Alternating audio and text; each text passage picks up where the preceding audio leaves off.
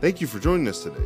For more information about the church, campus locations, service times, and more, visit ecoegt.com. Also, stay in touch with us on social media by liking us on Facebook and following us on Instagram at ecoegt. Now let's prepare our hearts as we go into the message. I mean, worship conferences have been unbelievable. Every single session, God has been taking us from glory to glory, from session to session. And uh, God's been speaking and moving powerfully and prophetically in every single service. And, and, and, and Bob really just took things to another level. But I believe tonight, God is going to seal some things, but not just seal some things, but break some things open that are going to be brought into our lives, that are going to be for this season of our lives. And uh, the, the, the, man that's speaking this evening is no stranger to this house. Uh, he is um, uh, our, our pastor's best friend. He is uh, uh, an incredible father of this house and, and um, has spoken many incredible words. So, can we welcome our family, Pastor Jim Raley, tonight as he comes and preaches?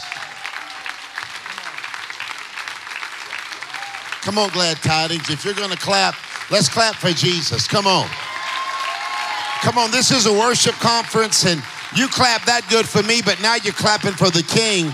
I know you've been standing a lot, but jump on your feet and give the Lord a ridiculous praise. Come on. Come on, give him a praise like he's good. Give him a praise like he's awesome.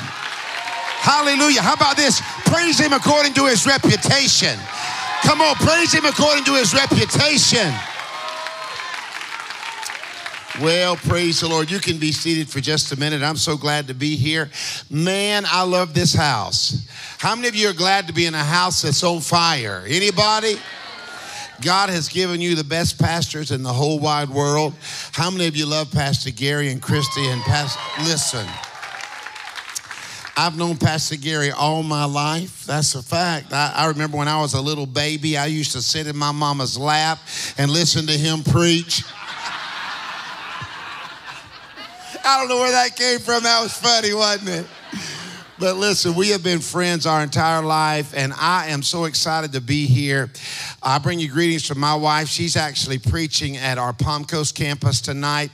I have been on the road hot and heavy. I was in seven states in seven days. And then uh, Wednesday, Thursday night, I was in uh, Pensacola.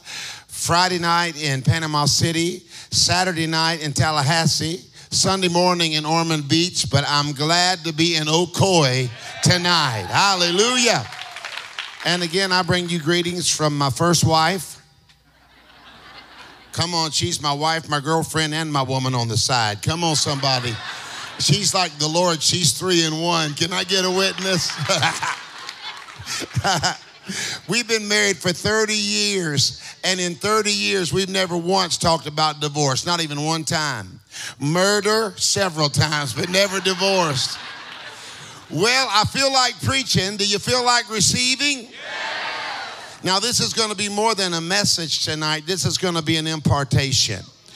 I believe tonight, you know, you've had a great conference, but tonight God is going to release something in the room that you're going to take with you out into your world.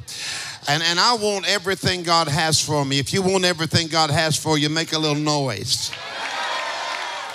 You know, this is quite a pulpit right here. I, I asked uh, Pastor Christie, I said, You think it'll make me look skinny? Come on, somebody. All right, I want you to turn to 1 Samuel chapter 16. Get there as quickly as you can. I feel like preaching. Listen, the devil's about to have a real bad night. I said, You're going to have a great one, but the devil's going to have a real bad night. Amen. Will you stand for the reading of God's word? That's just my custom. And we're going to begin reading at verse 1. I, I want to talk to you about the anointing. I've been speaking a lot about the oil lately, and I just can't seem to get out of it. It's like the Lord just has me parked on fresh oil and fresh anointing. Who's interested in fresh anointing in your life tonight? All right. We're looking at 1 Samuel chapter 16, verse 1. It says, Now the Lord said to Samuel, How long will you mourn for Saul, seeing as I have rejected him from reigning over Israel? Fill your horn with oil and go. I am sending you to Jesse the Bethlehemite, for I have provided myself a king among his sons. And Samuel said, How can I go? If Saul hears it, he will kill me. And the Lord said, Take a heifer with you. My goodness. they must have been in southern Israel. Come on, somebody. Take a heifer with you and say, I have come to sacrifice to the Lord. Then invite Jesse to the sacrifice, and, and I will show you what you shall do. How many of you want the Lord just to show you what you should do? He said, You shall anoint for me the one that I named to you. So Samuel did what the Lord said and went to Bethlehem. And the elders of the town trembled at his coming and said, Do you come peaceably? He said, Peaceably, I've come to sacrifice to the Lord. Sanctify yourselves and come with me to the sacrifice. Then he sanctified Jesse and his sons and invited them to the sacrifice. So it was when they came that he looked at Eliab and said, Surely the Lord's anointed is before him. But the Lord said to Samuel, Do not look at his appearance or the height of his stature because I have refused him. For the Lord does not see as man sees. For man looks at the outward appearance, but the Lord looks at the heart. That's a good place to say amen. Come on. So Jesse called Abinadab and made him pass before Samuel, and he said, Neither has the Lord chosen this one. Then Jesse made Shammah pass by, and he said, Neither has the Lord chosen this one. Thus Jesse made seven of his sons pass by before Samuel, and Samuel said to Jesse, The Lord has not chosen these. And Samuel said to Jesse, Are all the young men here? Then he said, There remains yet the youngest, and there he is, keeping the sheep. And Samuel said to Jesse, Send and bring him, for we will not sit down till he comes here. So he went and sent and brought him in. Now he was ruddy with bright eyes and good looking.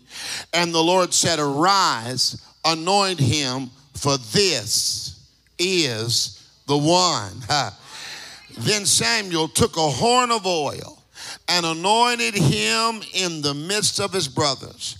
And the Spirit of the Lord came upon David from that day forward.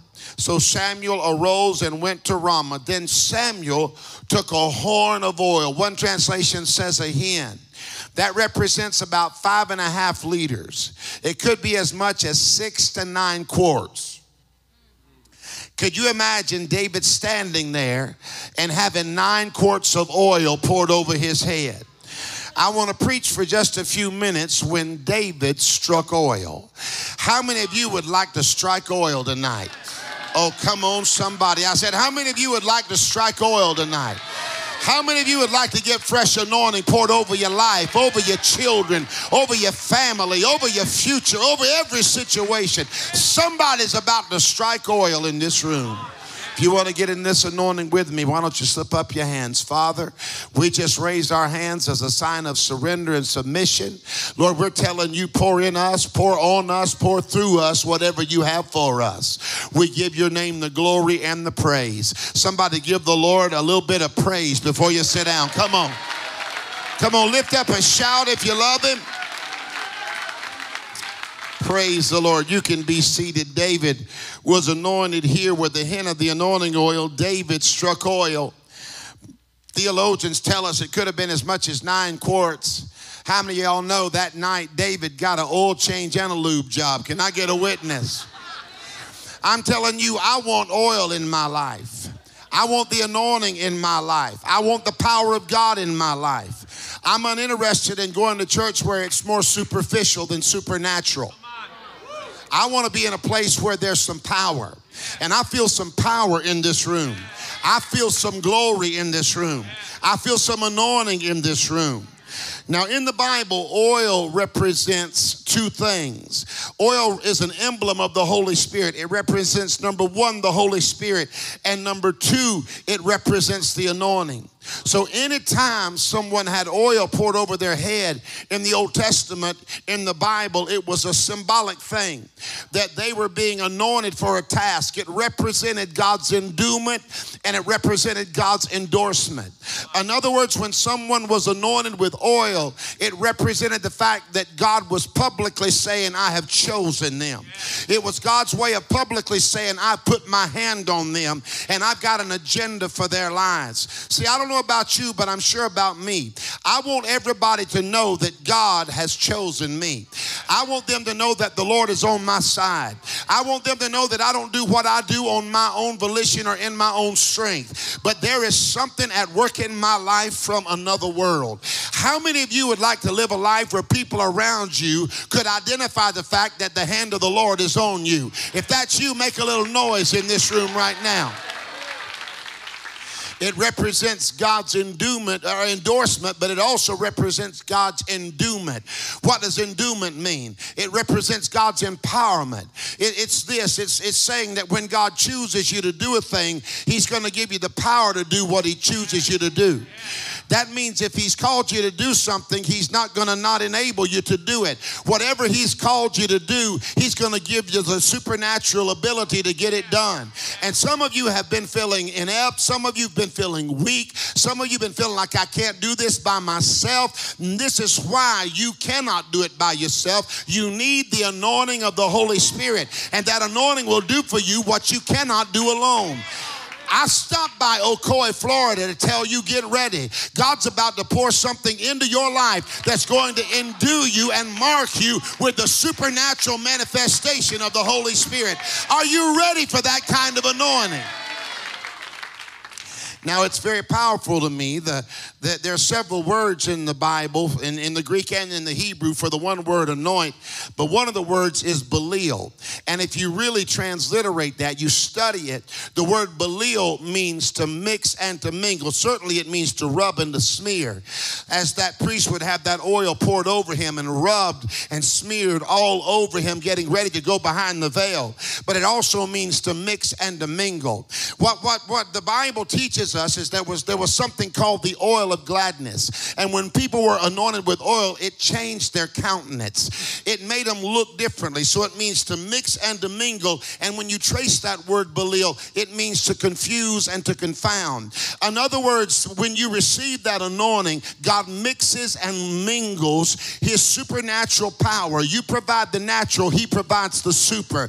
He mixes and mingles his miracle working power with you. It comes upon you, it comes over you, it starts working in you. He mixes it and mingles it. But watch this how does it confuse and confound? Because when you get the anointing, things begin to change. You start looking differently in the spirit. Before you are anointed, you look one way to the devil, but after you are anointed, you look another way to the devil. You start confusing the devil when you receive an anointing. The devil looks at you before you are anointed, and you look like an easy mark. You look like somebody that he could bring down, somebody he could depress, somebody he could discourage, somebody he could derail. But after you receive the anointing, he is confused because he says it's you, but it isn't you. How many of you want to get something on your life where the devil doesn't even recognize you? Somebody give God praise if you're ready for that. Now, I want to bring you up to speed with what's going on here in our awesome story at the end of chapter 15. Remember, Saul, he loses God's anointing in his life. And in fact, there's an intense pronouncement made over the life of Saul. The Bible said in the 28th verse, So Samuel said to him, The Lord has torn the kingdom of Israel from you today and has given it to a neighbor of yours who is better than you. Now, better means more agreeable, it means more willing to please God. You see, if we're going to maintain God's anointing in our life and over our lives, we're going to have to be a people who knows what it is to have the agenda that is clear. We want to please the Lord. The anointing doesn't come to us for us to magnif- for us to manifest and, and magnify ourselves, but the anointing comes to us that we might please the Lord. When God anoints you, it's for His glory and not yours. When God anoints you, it's for His plan and His agenda in your life. See, we've got a lot of preachers now who are trying to receive an anointing and they want it for their own agenda and their own plan. But if they will learn to please the Lord, God will do for them what they could never do by themselves. Saul lost his way, and when he lost his way, he lost his anointing because he forgot that the anointing was to please the Lord. It came so he could please God. So check this out. God, God fired Saul, but let him keep his throne for 15 years so he could find out who he really was without the touch of God on his life. I don't know about you, beloved, but I don't want to find out who I am without the touch of God on my life. I need the anointing. I need the power. I need the presence. I need a touch of God. I need I need him in my life. I can't do what I do without him. I got to have him. Is there anybody in this place tonight? And you'd say, Jim Raley, I got to have a touch of God on my life. It's not an alternative with me. If you've got to have that touch, make a little noise in the room.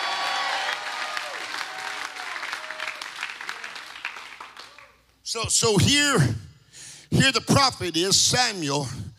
He's carrying on and crying because the anointing has lifted off of Saul. And the Lord speaks to the prophet and says, How long you gonna mourn for Saul, seeing as I have chosen me another? He said, While you're sitting here mourning for Saul, I have found me a man. He may not look like much. He may seem underqualified. He, he may seem like his ability is not up to par, but he's blowing me kisses. Come on, somebody. He's singing me love songs. He doesn't have an audience and he doesn't have a kingdom, but he's got a praise. He doesn't have a platform, but he has a praise. Let me tell you, if you'll ever get a praise, then maybe God will give you a platform. But first, you got to get a praise. Anybody can praise him when you got a platform. Anybody can praise him when you're in front of people. But when you're by yourself and you're praising him, that's the man that God can raise up. He's blowing me kisses. He's singing me love songs. He, he, he's after my heart. I found me a worshiper. Hallelujah. Now, isn't it something? That when the, when the man of God, Samuel, went to Jesse's house, all these strapping big men came and stood before the prophet, and the Lord kept saying, This is not the one. This is not the one. And the oil didn't flow until it came to David. And I need to tell you that God's got oil for you. And your oil ain't gonna flow on anybody else. Your oil is tailor made for you. And I came to Ocoee, Florida to tell somebody that tonight is fresh oil night. God is about to pour some oil over your life. Don't worry about what your neighbor's getting. Don't worry about the people behind you. God is about to pour some oil on you that's got your name on it for the next season. I dare you to give him praise if you want your oil. Look at your neighbor and say, I want my oil. Yeah, yeah, you can have your oil, but I want my oil. I want to walk out of here with some fresh oil over my life tonight. I, I want my oil. I ain't worried about your oil. I want my oil. I want my oil. I want my oil for my fight. I want my oil for my assignment. I want my oil. Hallelujah. Now, your oil is for your purpose. God wants to anoint you. The question is, how bad do you want it? So, so I want to give you tonight the several reasons that David was anointed. And I want to deposit this in your spirit. I hadn't started preaching yet. But I want to share with you the several reasons that David was anointed. Now, listen, David David was a Renaissance man. Come on. He was a poet and a warrior. He would kill you and write a song about it. Come on, somebody. David was a different kind of man. But the first reason that David was anointed, number one, David was anointed to worship. And let me tell you something, my brothers real men know how to worship. Are there any worshiping brothers in the house? Come on, I know we got some worshiping sisters, but let me hear from the radical worshiping brothers. Are there any?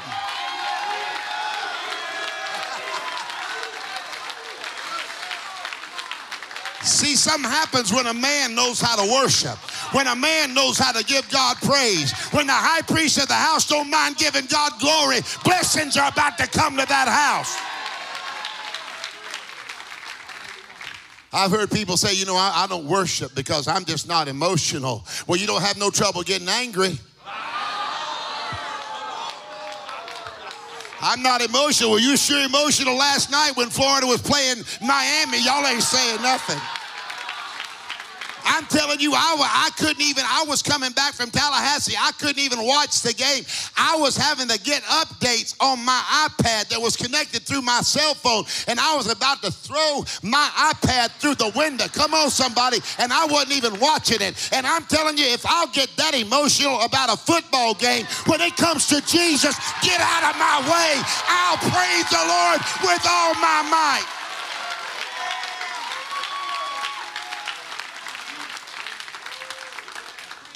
David was anointed to worship. And make no mistake about it, David was a manly man. David wasn't a wimp, he wasn't a sissy. Come on, somebody. Do you realize that in order to receive Saul's daughter as his wife, he had to bring, he was asked to bring a hundred foreskins of Philistines and present to the king. And brother didn't bring a hundred, he brought 200. Now, I don't know how it is in Ocoee, but in Daytona, we ain't giving that up without a fight. Come on, somebody. Y'all ain't saying nothing to me. You ain't getting that until I'm dead. What I'm trying to tell you is this David was a manly man. The Bible said he couldn't even build the temple because he had too much blood on his hands. David was a warrior. But let me tell you, in spite of all that he was, the greatest thing that David was, he was a worshiper. He knew how to give God glory, he knew how to attract the presence of God. Are there any worshipers in this room tonight? No, that ain't gonna do. Make a little noise if you're a worshiper.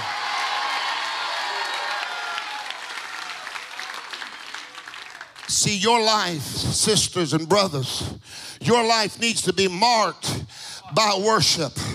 You need to worship the Lord. David had failures. He had many tragedies, many shortcomings, many weaknesses and problems. But in the midst of it all, David had a constant in his life. He was a a worshiper. Even though he was anointed, he was still a worshiper. Because here's what you need to write down the anointing alone won't get you through. You got to be a worshiper. There are times when the anointing won't be enough. You got to be a worshiper. And one of the chief reasons David maintained God's anointing in his life was due to the fact that he was prolific at giving God what he desired and that is worship. And watch this when David came to the palace, he came as a worshiper. The anointing opened the door, but worship kept the door open. Within 10 verses, David is anointed, and within 10 verses, the anointed had catapulted him from the pasture and placed him into the palace. I'm trying to tell you that the anointing will do things for you that you can't do for yourself. Within 10 verses, he finds himself in the palace and he's moved from the pasture, and the anointing supernaturally opened that door for him. But I want you to understand something. All David did in the palace was what he had always done in the pasture he worshiped. Even though he had received the promotion, he was still a worshiper. I came to tell you tonight, you better not let any success you achieve through the anointing cause you to stop worshiping God. Don't let the money rob you of your worship. Don't let the job rob you of your worship. Don't let the relationship rob you of your worship. Don't let the promotion rob you of your worship. You better not get to the king's house and forget how to worship. You better remember that had it not been for the Lord, you would still be in the pasture and you would still be in a mess. Come on, somebody. All David did in the palace was what he had done in the pasture. The anointing opened the door, but worship kept the door open. See, I want to tell you the anointing will open the door, but worship will keep the door open. And I want to I want to say this tonight in love, but don't let promotion rob you of your praise. Don't lose your wonder. If you get to the king's house and quit worshiping, you're in trouble. Keep on worshiping. I've watched folks over the years when they didn't have anything and they were living by faith, they were willing to worship, they were willing to weep, they were willing to dance, they were willing to cry, and they were willing to give God glory. But they achieve a little success and then they get too good to give Him praise and too deep to give Him glory. But let me tell you, I've been doing this for 35 years. I've seen God take me a mighty long way, but I'm still a worshiper. I'm still a praiser. Are there any worshipers in the house tonight? See, I'll pray God won't give you promotion if it'll stop you from worshiping. See, see, here's the deal. You got to learn to praise Him. I said, just praise Him. I, in every season, you got to praise Him. When you study about the children of Israel, you'll find out that when the children of Israel were walking through the desert, it was always Judah that led out front. You know what Judah means? Judah means praise. Come on, somebody. Hey, I love Judah. Don't y'all love Judah? Y'all stole him from me. Come on, somebody. I came back to get what the devil stole from me. Can I get him? No, I'm happy he's here. But it was always Judah that led out front. Come on, Judah, I'm gonna let you be the illustration tonight. It was always Judah leading out front. Judah through the hot times, Judah in the desert, Judah in the lean times, Judah in the tough times, Judah in the dry times. Come on, Judah in the thirsty time. Some of y'all can sit out there and be cute if you want to, but you wouldn't be where you are tonight. You wouldn't have made it through that desert if you didn't know how to get Judah out front. You got praise out front. Somebody give God some glory if you've ever put Judah out front. Come on, have you put Judah out front and you made it through the dry times? One, two, three, shout if that's you. But watch this. It was always Judah that came to the battlefield first. Judah would show up about a day or so early. Come on, Pastor. And Judah would bring their horns, they'd bring their tambourines, they'd bring their drums, and they would dance all over the battlefield. They were going to fight the Hivites, the Hittites, the Amalekites, the Amorites, the Jebusites. Some of y'all been fighting the crazy husbandites and the nagging wife-ites. Come on, somebody and the demon possessed childrenites, y'all ain't saying nothing to me. How about the bill collectorites? You ever felt them? You've been dealing with the ites in your life. But Judah would get out there and that tribe would praise the Lord for the victory before the battle even started, before they had even thrown a spear or shot an arrow. They would dance all over the battlefield for the victory before they had even started the fight. See, anybody can praise the Lord when they've already got the victory. But do you know how insulted the Amorites, the Amalekites, the Hittites, the Hivites, and the Jebusites were when they had to look out there and see Judah praising God for the victory before they had even started the fight. I dare somebody right now go ahead and praise him like it's already done. I said, praise him like it's already done. Hallelujah, hallelujah, hallelujah, hallelujah. You've been anointed to worship. One of the reasons David was anointed, he was anointed young person to worship. And let me tell you something. He only did in the palace what he had done in the pasture. But number two, David was anointed to wait. Now, watch this. I'm going to define the word wait in two different ways. The Bible said, But David occasionally went and returned from Saul to feed his father's sheep in Bethlehem. Now, the first understanding that I want you to grab a hold of for the word wait means to serve. Come on now, like to wait tables. And see, this concept escapes much of this generation today. That ultimately, we have been anointed to serve. God anoints us to serve. Many people who get God's anointing in their lives lose sight of the fact that they have been anointed to serve. Preachers better hear me. The young preachers better listen to me. Preachers that have been preaching for a while now that are so consumed and so concerned with social media They've gotten so constrained. They're so concerned about how many people are following them on social media. Listen, social media is a tool, it's an opportunity. But let me tell you, don't get more concerned about how many people are following you on social media than you are about how many people are following you to heaven. Come on, somebody. We've been anointed to serve. We've been anointed to serve our people. We've been anointed to serve the Lord. And I don't want to stay here but just for a second, but I read just recently where there was a, one of the leading pastors in our nation. He said, I don't feel like it's my place to talk about racism. It's not my place. It's not my assignment. I'm not, I'm not, I'm not supposed to talk about homosexuality or abortion. I'm not supposed to talk about things like that. And I thought to myself, if it's not your job, then whose job is it? Oh, it's quiet in here now. How can they hear without a preacher? I'm afraid we've got too many limp wristed, sissified preachers who are more concerned about what people think than they are about what the Word of God says. What, what we need are some men with steel in their backbone that will stand up and say, This is the way, walk ye therein. Come on, somebody. We've got to serve our people. We've got to speak truth to our people. And I'm glad you're in a church where you hear the truth. Somebody better give God praise for your leadership in this house. Let me tell you, I'm, we, we, we need to talk about things. We need to take issues on because this generation will take our silence as permission. If we don't talk about it, they'll take our silence as permission. They'll take our silence as permission. And there's a lot of preachers who don't preach tough subjects anymore because they're scared of their people. But can I tell you something, baby? I've been doing this for 35 years and I ain't scared of none of y'all.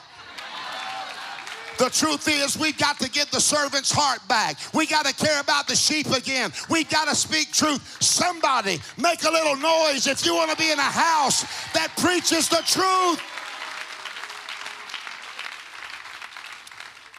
Last Sunday, we had two gay couples that came forward and accepted the Lord as their personal Savior. They sat in our church and they were convicted by the Holy Spirit. Hear me, watch this. David, David, the Bible says, he went and returned from Saul to feed the father's sheep in Bethlehem. See, David never forgot his first mission and mandate and motive for being anointed was to serve the Father and to care for the sheep. See, the anointing is about the sheep. It's about caring for the sheep. It's about speaking truth to the sheep. The priority of heaven is the sheep. The priority of God is sheep. He cares about people. And I want to be a part of a church that cares about people. I don't want to go to church where everybody's perfect. Some of y'all say, Jim Raley, I'm looking for a perfect church, but when you find it, they ain't gonna let you in. Come on. I want to go to a church where people are struggling. I want to go to a church where there's some people that are jacked up. Let me tell you, in the last days, this church is going to explode in growth in the name of Jesus. And you're going to see lost people come in this house and they're going to be supernaturally found because the sheep are a priority in this house. Somebody give God a shout in here. See, I want to tell you, we've been anointed to serve, not to get the big head, not to think we're all that. The Father's priority is the sheep. And David never lost sight of the heart of the Father. That the anointing came to serve the Father and to care for the sheep. Never allow yourself to be removed from pursuing the heart of the Father, and that's the sheep. So, number one, David was anointed to worship. Number two, David was anointed to wait. That means to serve. But number three, David was anointed to war. Come on, somebody. David was anointed to fight. Hello. David got anointed in chapter 16. He got in a fight with Goliath in chapter 17. See, the enemy has fought some of you because your anointing is causing it to happen. I hear people say all the time, Oh, I want to be anointed. The question is why? Because here's the truth war follows the anointing. If you're going to have the anointing over your life, you better get ready to fight. But I'm telling you, there's some things that are worth fighting for. See, I've made up in my mind, I'm going to fight for what matters. I'm going to fight for what's important. War follows the anointing. See, sometimes it is the anointing on your life that wakes up your giant. And that anointing makes up the giant, and the giant will threaten you. But let me tell you, David got the anointment in chapter 16, he had the appointment in chapter 17. God gave him the anointment before the appointment. What does that mean? That means God gave him everything he needed to, to kill the giant before he ever even got to the giant. He had what he needed to defeat the giant. I dare somebody right now just take 10 seconds and give God a crazy praise that you've got whatever you need to fight any giant that comes your way. Come on, shout.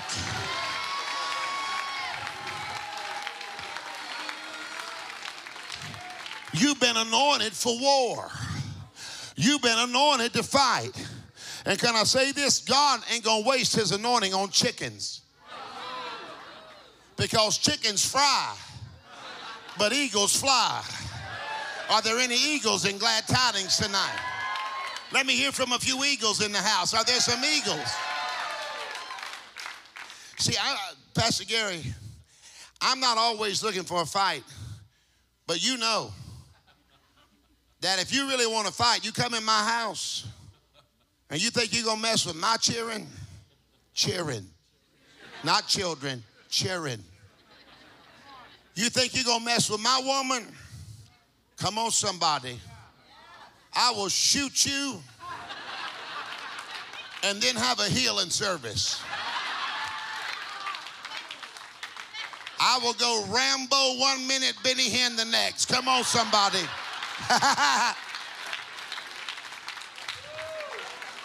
I said, Rambo one minute, Benny Hinn the next. But if you come in my house and you think you're going to harm my family, take one of my children, you better expect to fight. And if I ever get down to fighting, it ain't going to be pretty because I will gnaw on you. I will hit you where the sun don't shine. I will give you a wedgie. I'll pull your hair. I will bite you. I will, I, come on, I, I, it's gonna get crazy. I will fight like the third monkey when in Noah's Ark and it's starting to rain. Come on, somebody. I said, I'm gonna be like the third monkey standing in Noah's Ark and it's starting to rain. Because it's on. I'm trying to tell you if you're going to fight, make sure that what you're fighting for is going to make a difference. Fight. Somebody say, I'm going to fight for my family. I'm going to fight for my church. I'm going to fight for my children. I'm going to fight for my anointing. I'm going to fight for revival. Make a little noise if you're going to fight.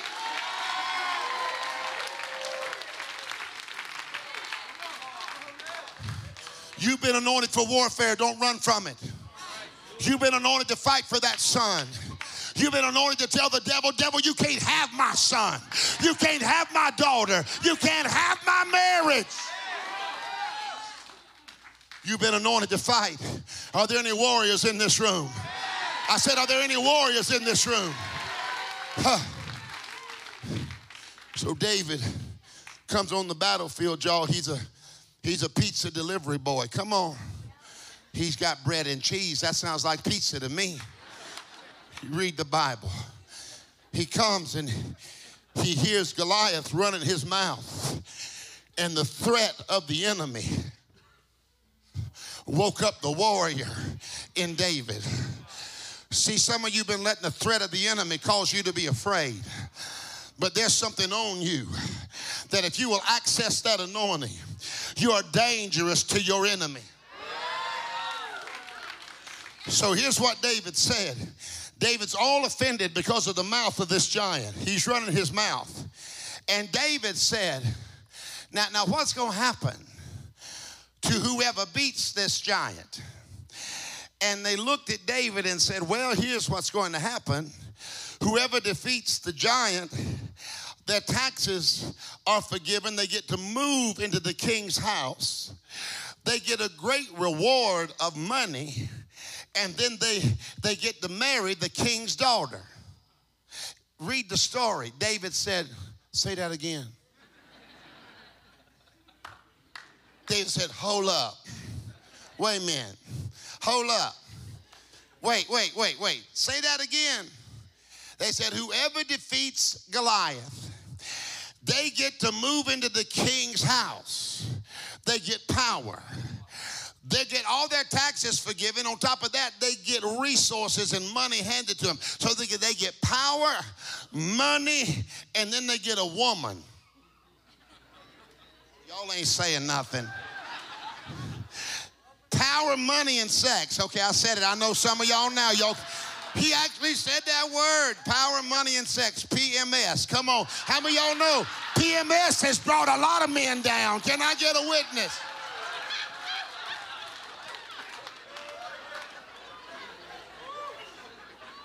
That's dangerous. You know what I'm saying? So, so David said, wait a minute, let me see if this is worth it. I got sheep over here, and I got power right here.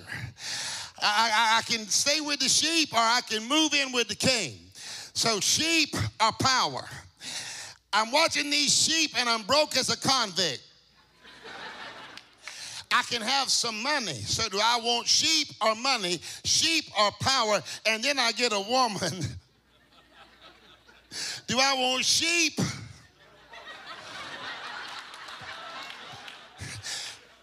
Let me get my sling. I'm ready to fight. You know what? David knew that there was a reward on the other side of that battle. And I have made up my mind that if there's a reward on the other side of the battle, baby, let's get down to the fight because I want what's coming to me. Give God a shout if that's you.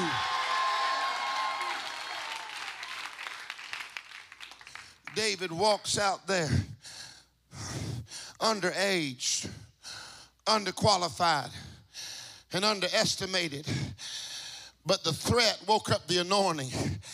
See, one of the reasons I came tonight is I'm about to wake up the anointing in your life. You're about to see victory in the name of Jesus. So David walks in and he sees his brothers hiding in the tent. Pastor, they're trembling. They're afraid. Now, these were all the brothers, three of them, that the prophet wanted to anoint. And they're in the tent terrified. Now, when you transliterate the name Eliab, come on now, I told y'all before I'm smaller than you think I am. I have my PhD, my Pentecostal hairdo. Y'all remember that? Come on now. If you define the name Eliab, Eliab's name being strength. So you got strength sitting in the tent biting his nails, scared to death. And then his other brother, Abinadab, is there. Abinadab's name means to volunteer as a soldier, it represents training. So you got strength in the tent, and you got training in the tent, and they are both terrified. And then you have Shammah there, and Shammah won't leave the tent. Shammah is scared, and Shammah's name means astonishment or giftedness. So you got strength in the tent, and you got and you got training in the tent, and you got giftedness in the tent. And let me tell you, none of them could move. None of them fought the giant. But what strength couldn't do, the anointing could do. And what giftedness couldn't do, the anointing could do. And what training couldn't do, the anointing can do. I came to tell you that there's some things you can't do, but the anointing in you is unstoppable in the mighty name of Jesus. Come on and give the Lord a shout in here. Now, watch this. This is, this is point number four I'm headed to. And I only have 12 more. No, just five. Watch this. David was anointed to worship, he was anointed to wait. What does that mean? To serve. David was anointed to war. But here's number four David was anointed to wait. And the definition for the word wait here means to persevere in expectation. That means that even while you're waiting, even when you're not seeing it, you are persevering in expectation that God's gonna do what He said He's gonna do. Don't quit on your family. Don't give up on your children. Don't give up on your purpose. Don't give up on your destiny. You need to begin to expect God to do everything He said that He would do. See, what do you do when you know you're anointed to do a thing, but God makes you wait? What do you do when you know you're anointed to do something, but God makes you wait? See, how you act while you're waiting is often a preview of how you'll act when you arrive. If you can wait and be gracious, if you can wait and not have an agenda, if you can wait, then God can use you. What do you do when you're anointed, but God says wait? When you're prepared, but God says wait? When you deserve the promotion, but God says wait? When you're ready, but God says wait? When you know you could do a better job, but God says wait? What do you do when God says wait? It was 15 years from the time that David was anointed uh, uh, uh, to be king until he he was finally anointed king over Judah. He wasn't anointed king over all of Israel, just Judah. It was Judah first. He was anointed king of Judah first, and then seven years later, he was anointed king over all of Israel. See, here's the truth the Lord said, I got to make you king of Judah first. What does Judah mean? Judah means praise. He said, I got to make you king of praise before I make you king of anything else. He said, I'm going to I'm going to cause you to have to trust me, and then I'm going to give you part of the promise. See, some of y'all are waiting to praise God until you see all of the promise. But the Lord said, if you'll learn to praise me right now for what I've already done everything else in the kingdom is going to open up before you. See, maybe you don't have everything you want, but the Lord said you got to learn to praise God for what you got on the way to what you want. I dare somebody right now, you don't have the fullness of the promise, but you've got part of it, and you can praise God over what He's already done. God, I feel a breakthrough. I dare you to praise God for the partial right now. Get one neighbor by the hand and shake them up. I want you to talk to one neighbor. Look him in the eye. If they will look in the eye, then look him in the ear hole. But just holler at him and say, hey, neighbor. No, you holler at them like you holler at your children when they're on your last nerve. Say, hey, neighbor. Say, you can sit there if you want to, but I need a minute to give God praise for what He's already done in my life.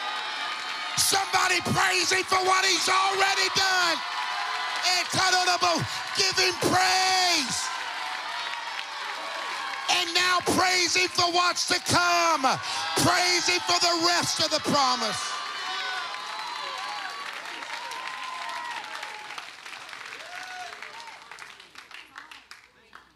There are seasons in your life when you trust God, when you say, Lord, you anointed me, but but why I'm not, I'm not seeing it, David is running and hiding like a scared rabbit in the wilderness. This is not what I planned, but it was God's process. There's a great, incredible book that I read one time called Dream Killers, written by Jim Raley. Come on, somebody. and I talk about the process of Joseph and how Joseph was told about a palace, but his journey started in the pit. God took him through the process. The process didn't change the promise, the process changed Joseph. Come on. Because if Joseph would have got to the promise prematurely, he would have strutted around. Come on, he couldn't have found a crown big enough for his head. But by the time he got to the palace and by the time he got to the promise, he knew that he would not be there unless the Lord had guided him and directed him and put his hand on his life. Some of you right now, God has taken you through the process and you may feel like you're in the pit right now. But Jim Raley's here to tell you that the pit ain't it. Come on, some of y'all been decorating your pit.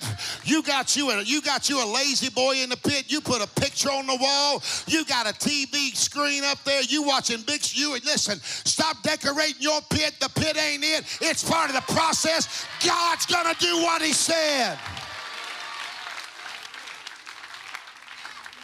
But you got to learn to wait. It means to persevere in expectation. It's having confidence in the Lord. It's believing that God is going to do what He said He was going to do. And you got to learn to praise Him in the process. Your children are coming in. If you've got lost children, I speak it in the name of Jesus. The Bible said you will decree a thing and it will be established. The Bible said the power of death and life is in the power of the tongue, and they that love it shall eat the fruit thereof. The power, the Bible said you got to call things that be not as though they were. Gary, I'm calling young people into the kingdom. I'm calling children into the kingdom. I declare that this building can't contain what God's going to do through this church in the coming years. I declare revival in Ocoee. I declare a move of God. Give God a shout if you're in it.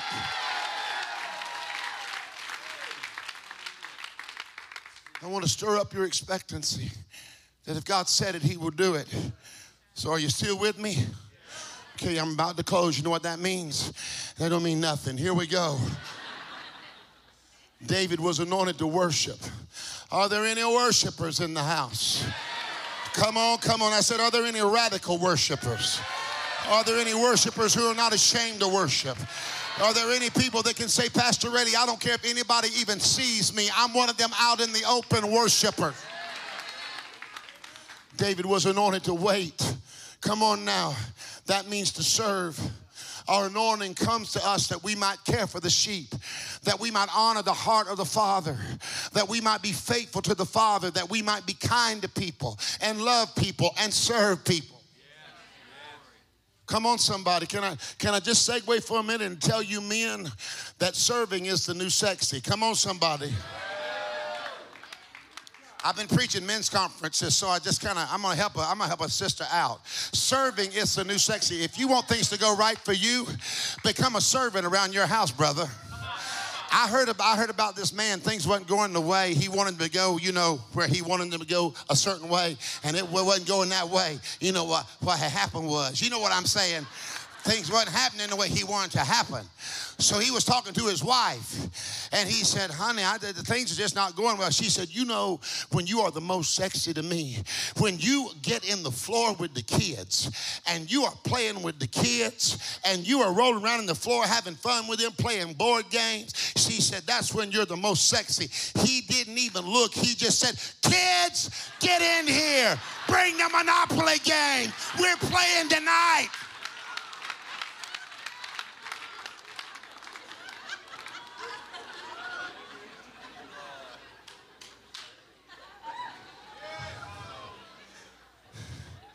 Serving is a beautiful thing. We have four campuses. I say it as unto the Lord, but I'm on planes and somewhere just about all the time. But I never want to be a man who forgets where I came from. I never want to be uppity. I always want to be kind. I always want to be full of graciousness. I want the people I love to know that I love them. Not just by what I say, but by what I do. See, David was anointed to worship. David was anointed to wait, to serve. David was anointed to war. Come on, any warriors here? Come on, any third monkey warriors in the house? Let me hear from the third monkey warriors. Where the, yeah. David was anointed to war. David was anointed to wait, to persevere in expectation. But here's where I wanted to get all night. David was surely anointed to worship. He was anointed to wait. He was anointed to war. He was anointed to wait. But number five, David was anointed to win. tell your neighbor, say, hey, neighbor, I need to tell you tonight. Say, I've been anointed to win. Yeah, yeah, yeah, yeah, yeah, yeah. Yeah, if you've been anointed to win, come on, give God a praise right now. David was a winner. Push your neighbor and say, You look like a winner to me.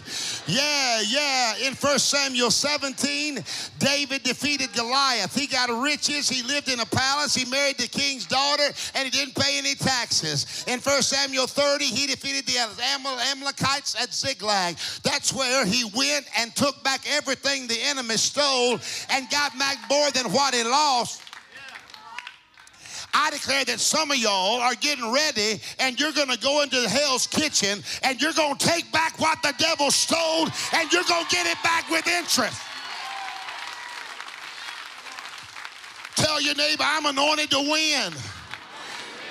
In 2 Samuel 2, he overcame Saul's attack and became king of Judah. In 2 Samuel 5, he overcame all his foes and became king of Israel in 2 Samuel 5 17, he overcame the Philistines at the valley of Rephaim and changed the name to Baal Perazim. When you transliterate and define the name Valley of Rephaim, it means the Valley of the Giants. This is where Israel had been defeated again and again and again.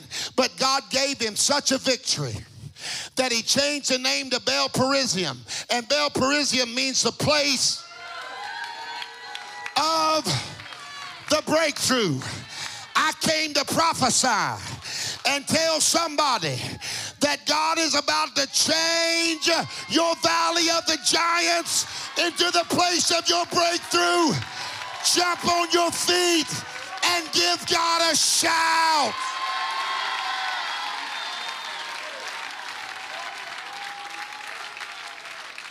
Come on, look at your neighbor one more time and say, Hey, neighbor. I'm sorry if my noisiness offends you, but I'm a winner and I'm about to praise God like a winner. Give God a shout. Give him a shout. Shout, hallelujah. You've been anointed to win. You've been anointed to win. Don't let your present situation, everybody standing, can I have some musicians? Hey, wasn't worship great tonight? I loved every minute of it. Y'all were jumping real high. I was jumping in my heart. I was kind of jumping like this. When you pass 50, your jump goes from this to this. Come on. But you still jump. I love you, Glad Tidings. Thank you for having me. I'm going to finish my assignment tonight, and we're going to release something in the room. Wouldn't it be a shame to preach a message like that and then not see it demonstrated in the room? Oil, remember, it's an emblem. It represents the Holy Spirit. And it represents his anointing. God anoints you for the person and for the process. David was anointed to worship. He was anointed to wait. He was anointed to war. And he was anointed to win. Pastor, it blew my mind. Because the way I understand the Bible is it has to come alive to me. It's kind of like I began to see it unfold. That's how I write my sermons.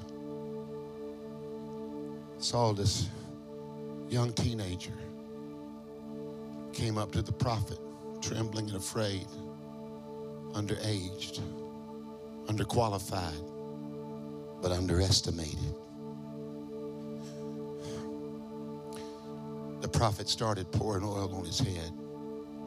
How long did it take to pour nine quarts of oil on his head? He had to stand there. He had to wait. How often does God start doing something in us But we won't stay and let Him pour everything He has over us. See, I grew up, my dad used to have a big old communion table in the front of the church. And it said, This do in remembrance of me. And it was like the sanctified piece of furniture. And on it was a bottle of oil that had been there since shortly after the crust of the earth cooled. Come on, y'all. Remember those oil, that old nasty oil? It'd been there for like decades. My dad would call people forward. He'd get that old nasty oil and he'd start letting. Now the oil smells good. Wasn't that way when I was a little boy. We, we suffered for Jesus.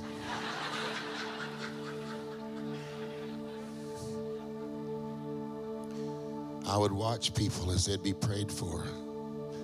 Daddy would put that oil on their head. Then he'd move down. Just as sure as he moved down, somebody would take their fingers and then they would smell of it. Some of y'all do that now. Don't lie. You know you do. Just as soon as the preacher goes, you're smelling of it. See, the truth is, if you don't use oil, oil goes rancid. That's why David said in Psalms 92:10, I have been anointed with fresh oil. oh, I need some fresh oil tonight. I texted somebody today. They said, You're preaching tonight? I said, Yeah. I said, I'm weak in my body, but I'm running on anointing tonight. I need that oil in my life. See, they would smell of it, and here's the deal they didn't want too much of that oil. Even now, when you come forward, don't put too much of that oil on me, Pastor, because when I leave here, I'm going to eat chicken wings. I hope that's prophetic for me. When I leave here, I'm going to the restaurant. And I don't want so much oil on me that when I get out there, I'm unacceptable. So just put a little dab on me so that when I get out there, I'm acceptable. How many times has the Lord wanted to pour the oil over your life in the Spirit? And you say, Lord, don't put too much on me now. I don't, I don't, I don't want folks at my job to know that I'm anointed. I don't want to get so much oil in my life that I've got to be acceptable out there, but I don't, I don't know about you. But I'm in a place in my life where I don't care anything about being acceptable out there as long as I'm acceptable in the presence of the Lord.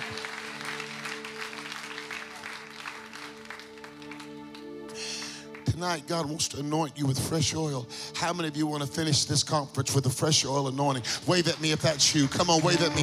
That's everybody. That's everybody. If you want that oil, come on up here. Come on up here right now. God's about to pour it out. Rush up here. Nobody leave. Just rush right up here.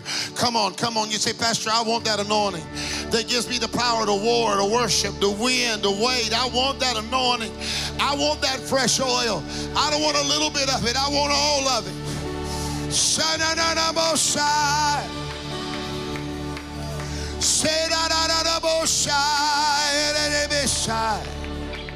Somebody lift your hands and worship the Lord.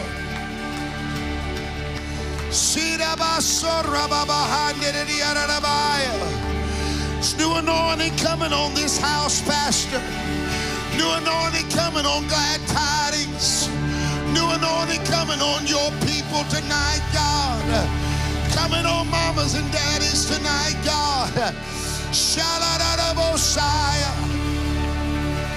Come on, this is the sound of revival. This is the sound of desperation. Oh, yeah. Shidabahasande. Heaven is near tonight. Heaven is near tonight. Oil's about to flow. Oil's about to flow. Come on, David, lift your voice. Come on, David, lift your voice. Come on, David, lift your voice. You're so close, you're so close. You're so close to fresh oil. Come on, David, put your desperation on display. Come on, David, cry out to God. Cry out to God. Yeah, yeah, feel the Holy Ghost. Come on, David. Come on, David, it's your voice. It's your voice. It's your voice that he wants to hear. It's your voice. It's going to release the anointing in your life. It's your worship. Oh, the oil. The oil is flowing already. The oil is flowing.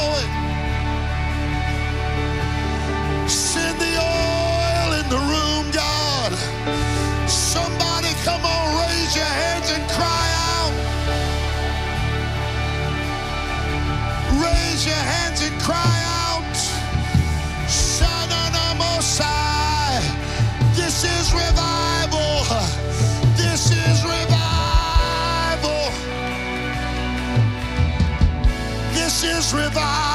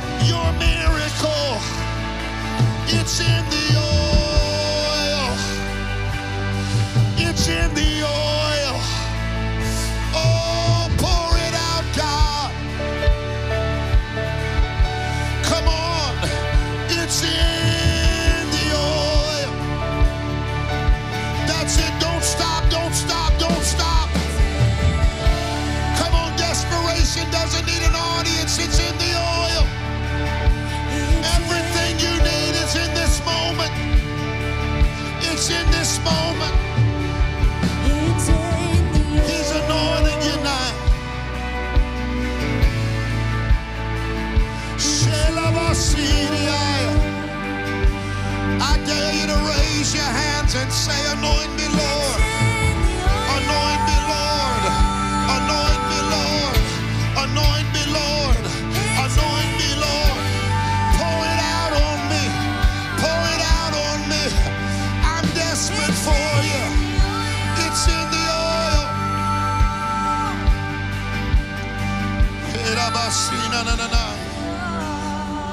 God's about to pour over you something that you haven't had before. What I love about David is David never got too successful for fresh oil. If you study David's life at critical moments, he received fresh oil. Tell somebody around you this is a critical moment. Yeah, yeah, this is a moment where I need that oil. I need that fresh oil. This is a moment where I need it. I need, anybody need some fresh oil tonight? I said, does anybody need fresh oil? You're about to strike oil. We're going to raise our hands and I'm going to release it. And listen, I just sense that heaven is about to open over this place because every breakthrough you need, you're going to find it in the oil. It's in the anointing because the anointing lifts the burden, the anointing destroys the yoke. Every breakthrough you need, eh, it's encapsulated in a move of God, in a touch of God, in an outpouring of God's Spirit. So I don't know if I'll be able to lay hands on everybody, but I'm going to lay hands on some folks tonight. But even if I don't get to you, I'm telling you, oil is about to fall over this room. I want you to raise your hands. When we when we say the word now, heaven is about to open in this room. Some of you may tremble, some of you may have trouble standing, some of you some of you may leap. There's going to be a response. You're going to feel this. Because God's about to start pouring that oil on you like he poured 9 quarts over David. Let me tell you, you're not going to rush out of this one. This is not it's not going to be over in just 2 minutes. God's about to pour on you and pour on you and pour on you and pour on you so much that it's going to get on your family. It's going to get on your children. It's going to get on your neighbors. It's going to get on the lost. It's going to get on the struggling. There's something about to be poured on you that is bigger than you are. So raise your hands right now. And I want you to pray this prayer loud and strong. And when we say now, I'm telling you, fresh oil is coming over you. I sense it in the Holy Ghost, son. Fresh oil, fresh oil, fresh oil. Pray this after me. Say, Heavenly Father, say in Jesus' name, I am a candidate for fresh oil. I need more oil in my life. I need more anointing in my life. Just like you anointed David, anoint me. Whatever you poured on David, pour it on me. Pour it over me. Lord Jesus, I'm desperate. I lift my hands. I lift my voice. I cry out to you. Are you ready? Say, Lord, pour over me fresh oil. Say, I receive it. Are you ready? Shout now! Shout out!